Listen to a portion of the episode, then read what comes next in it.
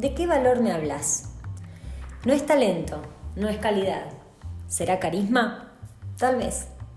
La cuestión es que al igual que muchos artistas que no sabemos qué tienen pero nos conquistan o como aquellas personas que emanan luz, dirían algunos, o que tienen algo, un no sé qué, dirían otros.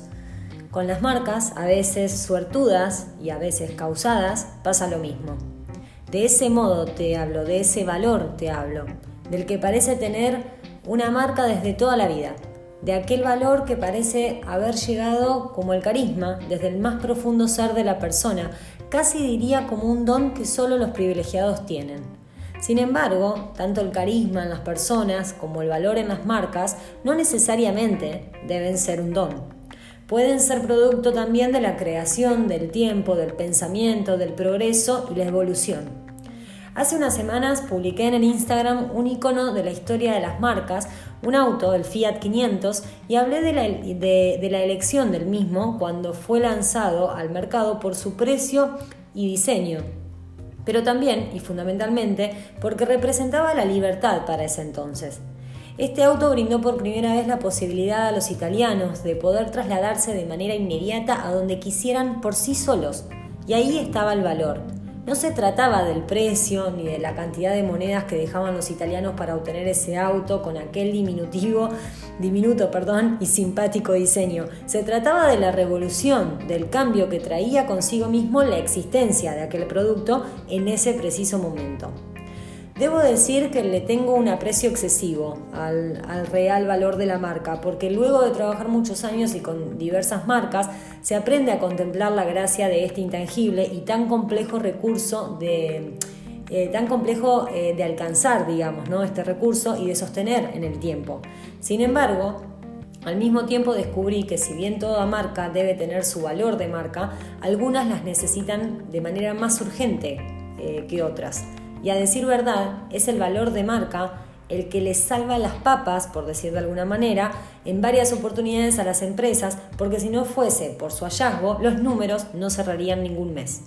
Se preguntarán a qué refiero con esto. El hecho es que la mayoría de las marcas funcionan en una primera instancia si su producto o servicio funciona. Es decir, si vos tenés un producto a buen precio, de calidad relativa y novedoso, eh, y que realmente atiende la necesidad del cliente, entonces Ponelo en la calle con una hoja de papel que indique su precio y sus funciones y seguramente se venda una y otra vez.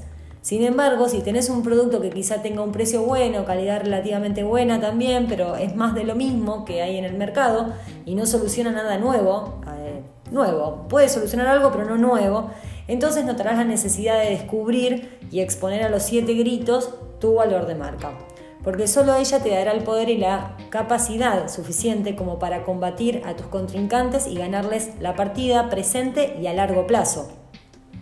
El concepto también conocido como brand equity se vuelve fundamental para cualquier marca eh, ya que supone para los consumidores una garantía, ¿no? una serie de beneficios. Es decir, una marca valiosa denota una serie de ventajas relacionadas con la calidad, la fiabilidad, la seguridad, el reconocimiento, etc. Y de hecho, comprobado está que no se percibe de la misma manera un producto con su logotipo, packaging o cualquier recurso que identifique su marca que sin ella. Pero en este artículo me veo eh, impulsada a ir más allá del clásico concepto que, que compramos hace tiempo del talentoso y especialista en marketing David Ecker quien definió el concepto en 1991 de la siguiente manera. Un conjunto de activos y pasivos vinculados necesariamente a la marca, su nombre y o símbolo que añaden o sustraen valor a los productos y o servicios intercambiados a los clientes de una empresa.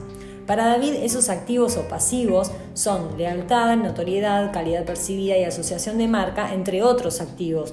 Y en muy, pero muy resumidas cuentas, la manera de lograr este valor de marca, según él, hacia los consumidores, es ejecutando la marca como información de potenciales clientes y llevando a cabo una óptima gestión de marca. Algo bastante macro, ¿no? En, estas en esta última oración es donde yo me detengo y entiendo que las reglas del juego comienzan a cambiar en las últimas décadas. El contexto de aquel 1991 mutó de una forma casi inimaginable para aquel entonces y esto ya solo en este, punto, este punto es lo que lo cambia todo. Ni hablar si agregamos más variables pese al contexto. Hubo un tiempo que fue hermoso, diría Charlie, ¿no? Y fue un tiempo donde el precio y la calidad lo eran todo. Luego llegarían las funcionalidades y la relación entre esta hermosa trilogía pero entonces comienzan a pasar los años y empezamos a sumar más actores a la película. Y de repente, con los tres primeros no alcanza para cerrar la historia. Y llegamos al 2021 y los actores son tantos que es imposible contarlos y sus diálogos son tantos y tan similares que resulta descabellado querer distinguir al protagonista. Y entonces, y entonces buscamos a los que se salen del guion. Estos últimos son las marcas que no nos hablan, ni de su color, ni de sus formas, ni de sus números, ni de lo que nos solucionan. Nos hablan de lo que sucede, nos enseñan, nos educan, nos transforman como individuos y como grupos. Nos inspiran, los alientan, nos muestran, nos abren los ojos, nos invitan a vivir nuevas realidades. Y ahí están, los distinguidos del momento, los protagonistas de esta historia, los que supieron captar lo que la gente quiere, no de su marca, de todas las marcas, no solo para cada uno personalmente, sino para toda la sociedad. Ahí están los valientes, los que sostienen una bandera y se la juegan, los que arriesgan sin miedo a equivocarse, porque son una marca pero compuesta por personas, y entendieron que están compuestas por personas que trabajan todos los días y que quieren mostrar el esfuerzo que hacen en cada detalle para satisfacer al consumidor, aunque esto implique mostrar errores en más de una oportunidad.